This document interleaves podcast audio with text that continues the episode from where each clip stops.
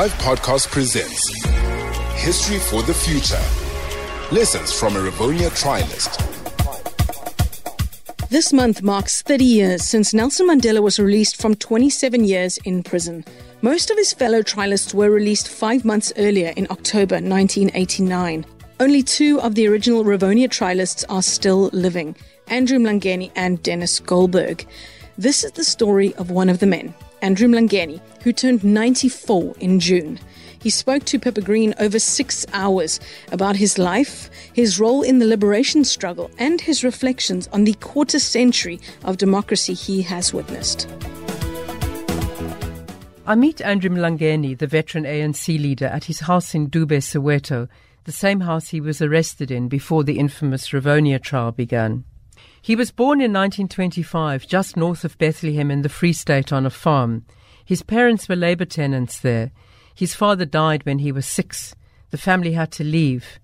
Four years ago, he went down with his daughters and grandchildren back to Bethlehem to try to find his father's grave. Uh, I went down in a bus. Uh, I hired a bus where I took my children and grandchildren and great grandchildren They've been worrying me and saying they wanted to see the grave of their great grandfather. So I took them down there. It was the first time I go there since 1953. Uh, the farm belonged to a Mr. Nodier. He had two sons. I don't know their names. They were almost the same age as my other two brothers who have passed away. And um, after the burial of my father, you know, according to some African custom, it's not practiced by every African clan group, but my group to which I belong, the Mlangenis, when the head of a family dies, his uh, younger brother takes over the family. He becomes the new father in the new family, so to speak. The idea being that uh, he should bring help in bringing up the children of his uh, elder brother. His uncle already had a wife and children, but his mother became his other wife. In 1934, she gave birth to twins, two girls. One is still alive, and the other one has passed away. There were also twins. There were three sets of twins. You were also a set I of was twins. a twin. Yes. Yeah, I was a twin with uh, my twin sister. And is she still alive? No, no, no, no. She died in 1989, a few weeks before we were released from prison. I applied perhaps a few months, you know, it should be a few months before uh, we were released. I applied to Pretoria to attend the funeral of my twin sister, but Pretoria turned down my application. Her name was Emily, but she was known as Emma. In early 1932, when Andrew was six, his father Matia died. His biographer Mandla Mathebula describes how he remembers hearing about it.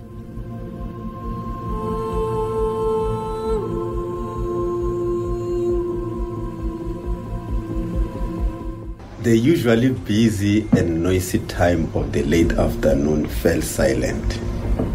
The children, by now curious, began to play quietly, trying to catch what was said inside. Soon they heard their mother sobbing and the low voice of old lady Musia trying to calm her. Then Adeta's sobbing became a loud cry and all the playing outside suddenly stopped. The children looking at each other in wonder. Old lady Musia came out and sent two of the older children to call two more old women, ordering the rest of the children to stop playing and gather quietly in the other hut in the yard. Aleta continued to cry as neighbors streamed into a homestead until almost all the households in the neighborhood were represented. Some went into the hut, some sat outside. They all looked sad and hardly talked above a whisper. As the older children cried, some shouting, Papa, Papa, the younger ones, including six year old Andrew, realized that something terrible had happened to their father. This was soon confirmed by old lady Musia, who came to the hut and told them that their father, Mattia, was no more. Everyone in the family had hoped that Mattia would soon be better and back at work. In fact, he had been coughing for so long that people had got used to it. Sometimes, when he was coming back home, his wife and children would be made aware that he was approaching the homestead through his cough, which had become a sort of signature tune.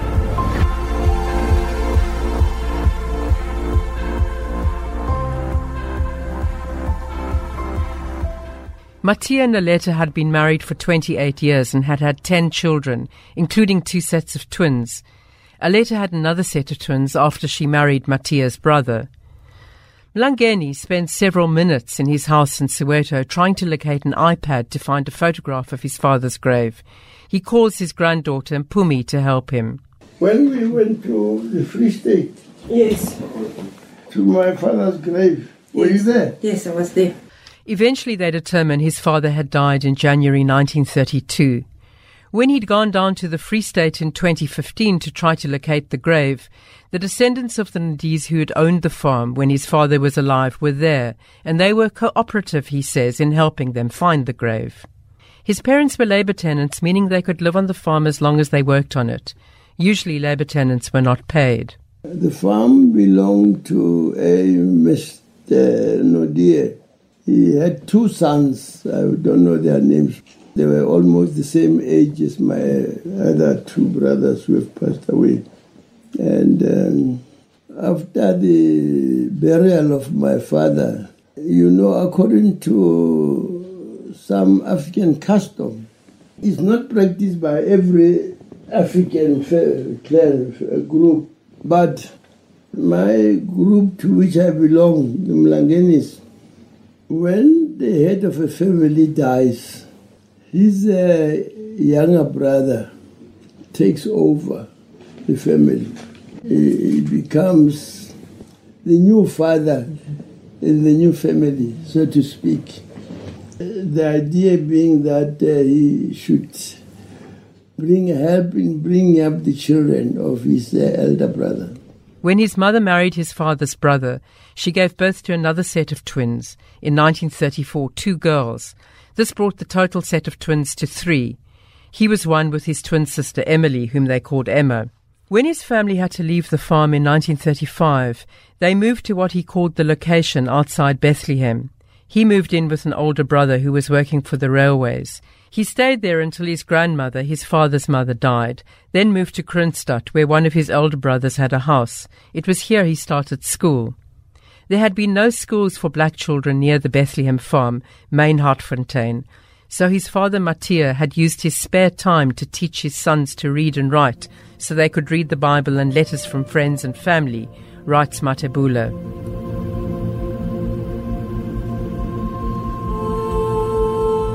The Mlangeni family had experienced land dispossession through conquest and trickery long before they split into three groups, living on three separate farms. Later in their lives, they became the victims of state policy supported by an array of laws, including the most systematic land dispossession by the state that came into effect with the Native Land Act of 1913. The main purpose of the act was to make more land available to white farmers and to impoverish black people through dispossession and the prohibition of any form of farming that permitted some self sufficiency. This meant that they became dependent on employment for survival. uh, white farmers had repeatedly complained that black people refused to work for them as servants and laborers, thus creating a pool of cheap or free labor for the white farms and the mines. Then there was also the purpose of enforcing more consistently the policy of racial segregation.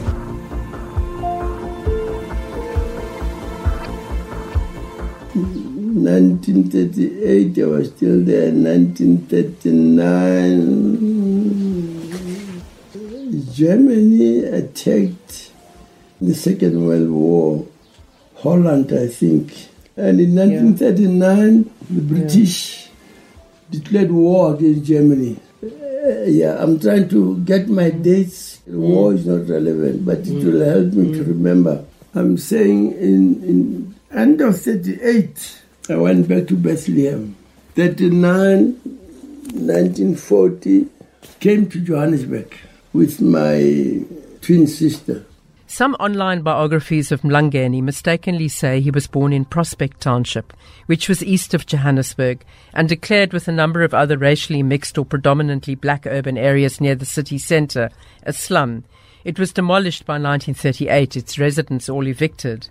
The reason for this emerged as Mlangeni became more deeply involved in politics.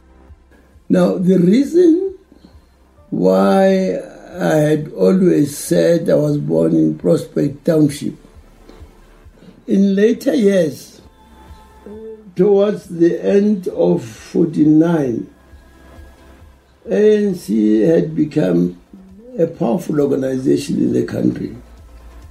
And uh, people who were very active in the ANC, when they got arrested, the National Party government exported them, banished them to their homelands. There were no homelands at the time, but to the places where they were born.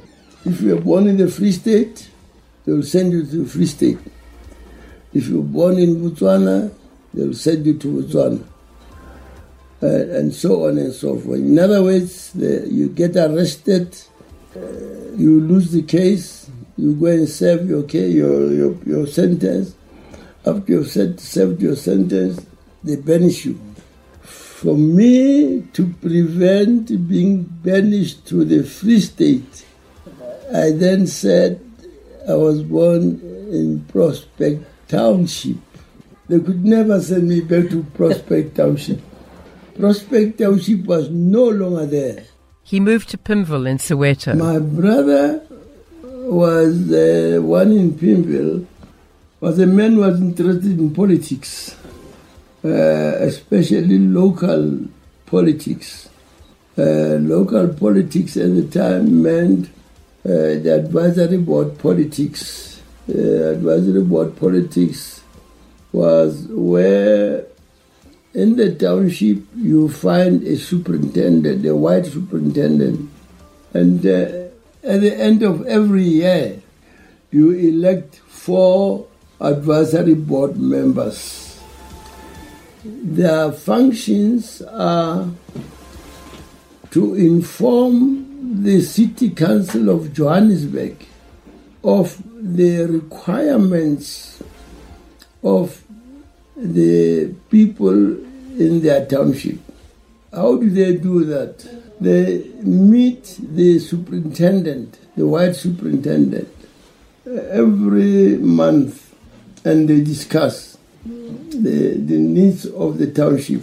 Their job is to inform the superintendent, and the superintendent in turn informs uh, the city council of Johannesburg these are the requirements of the people of Pimville.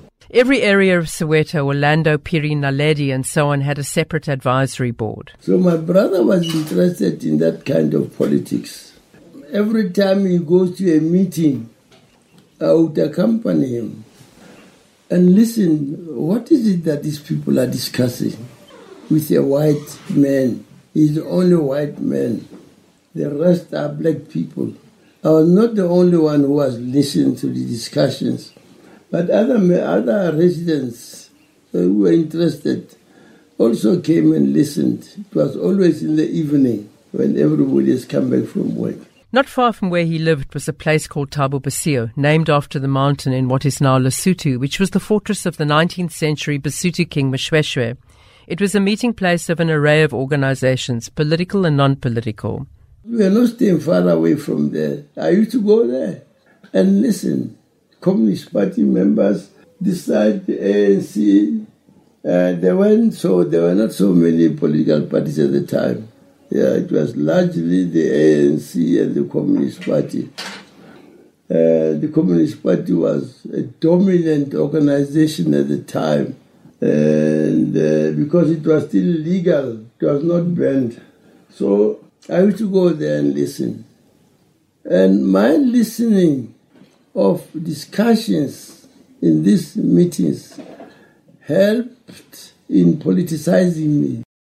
In 1943, he enrolled at St. Peter's Secondary School, where he found that one of the teachers who taught science and maths was Oliver Reginald Tambo, who was to become president of the African National Congress. When he was at Pimville, he'd supported an organization, newly formed, called the Pimville Student and Ex-Students League. Now, when I go to St. Peter's, by the way, I had a cousin, Eric Nchache, who was there before me. and uh, I, I, said to Eric, man, uh, we, we are required to form a branch of the Pimville Students and Ex-Students League here at St. Peter's. Eric says, man, I think we must go and consult OR first. OR was Oliver Tambo. We must go and consult OR first, get his opinion on that. ANC Youth League had just been formed in 1944, and uh, they were the founders, as you know. Yeah, O.R. Mandela, Sisulu, Lembede, and others. So when we went to, to see Oliver Tambo, he says, Chaps, you must stop immediately. If the principal gets to know about this, in 24 hours, you'll be expelled from the school. You must stop forming anything. But OR did not have much influence on us, on me in particular, because he stopped us from forming a branch of the Pimville Students and Ex-Students League. Uh, as I say, I don't know whether he thought we were forming something Uh, to oppose the ANC Youth League. In 1945, Mlangeni joined the Young Communist League. It was around this time he began to say he was born in Prospect Township, not on a farm near Bethlehem in the Free State. It was here he met Elsa Watts, the administrative secretary, whose sister was Hilda Bernstein. His cell was led by Ruth First, the activist and journalist married later to Joe Slovo. She was killed by a letter bomb in Mozambique in 1982. You could not have more than five people in one cell. It had to be small, although it was not illegal at the time. The Communist Party was not illegal at the time. Uh, but the cells had to be small, to be manageable, and uh, be able to comprehend uh, what has been said about Marxism, uh, Leninism, and so on. By the time the Communist Party was banned in 1950, Mlangeni's activism had temporarily waned. He had got married that year to June Ledwaba. Their first child, a daughter Maureen, had been born the year before. In quick succession, they had a second child, Sylvia, in 1950, and then June gave birth to a boy in 1953, whom Mlangeni named after his father, Matia, who was also known as Aubrey. My concentration was with the family. We were still young, and in 1951, I got a second child. We got a second child, Sylvia, and uh, you can see my political activities also declined. I had a family to look after. Since 1947, he'd been working for an engineering firm, Jeffrey Gallion. I was I met a friend of mine in the train that we were going to work in the morning. And he said to me, man, at the place where I'm working, they are looking for a young man such as yourself who knows how to read and write. I wouldn't say educated because I just done my JC. To do what? To deliver letters on a bicycle. I, no, no, I was doing that at the time uh, for a week. I got, I got a job in 1947 where I was delivering uh, letters of amalgamated paper, amalgamated something, something. I was there for one week, and then this friend of mine got, a, got me a job at Jeffrey Galleon, where when I got there, I was interviewed by the secretary, a very good man. Uh, his name was Tom. Uh, I forget his surname. He said, You are going to work in the drawing room. There's a machine there. They'll show you how to operate it. It was a duplicating machine. Later, his firm was one of the first in South Africa to buy a Gestetner, a machine that revolutionized the copying process. On Saturdays, when the staff were off, he'd go to the office and use it to print ANC leaflets. It was a good job. I was a highly paid black man there. Three pounds, four shillings, and eight pence. He worked there for 10 years, and then he said he did something very stupid, he will not say what, and was fired. After that, he worked as a bus driver for Putco.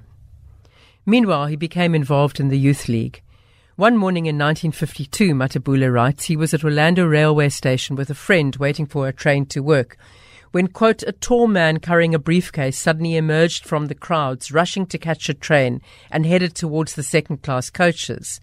Simon Malaza, his friend, stopped him and said to Andrew, Let me introduce you to our future African lawyer, Nelson Mandela. And in 1954, I qualified to be a full fledged member of the ANC. Then in 1956, I became the secretary of the region. Our region was the biggest region in the whole of the uh, country because of the number of uh, townships we had here in Soweto. We had, when I left that position 29 branches of the ANC in Soweto, including Dobsonville.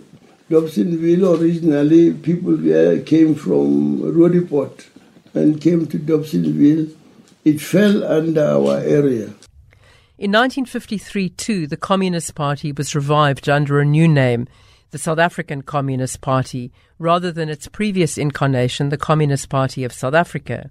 He became a member in 1955, but he played a deliberately low key role. I'm a backroom boy. I operate from behind.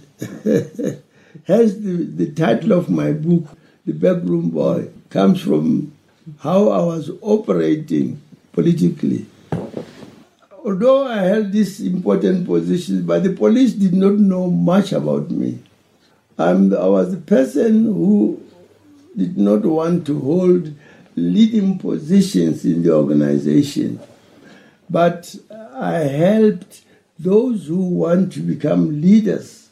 I work for them, promote them, push them to the front, and make sure that they get elected. Those are the people who get arrested ultimately.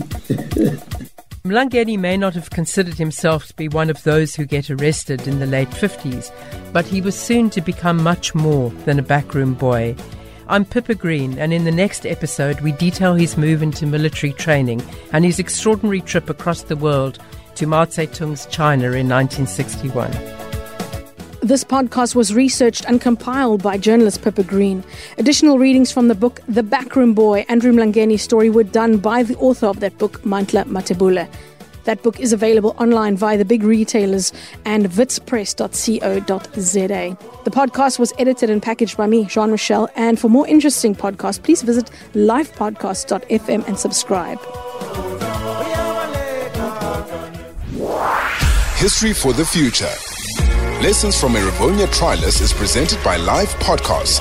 For more of great radio and podcast content, visit livepodcasts.fm.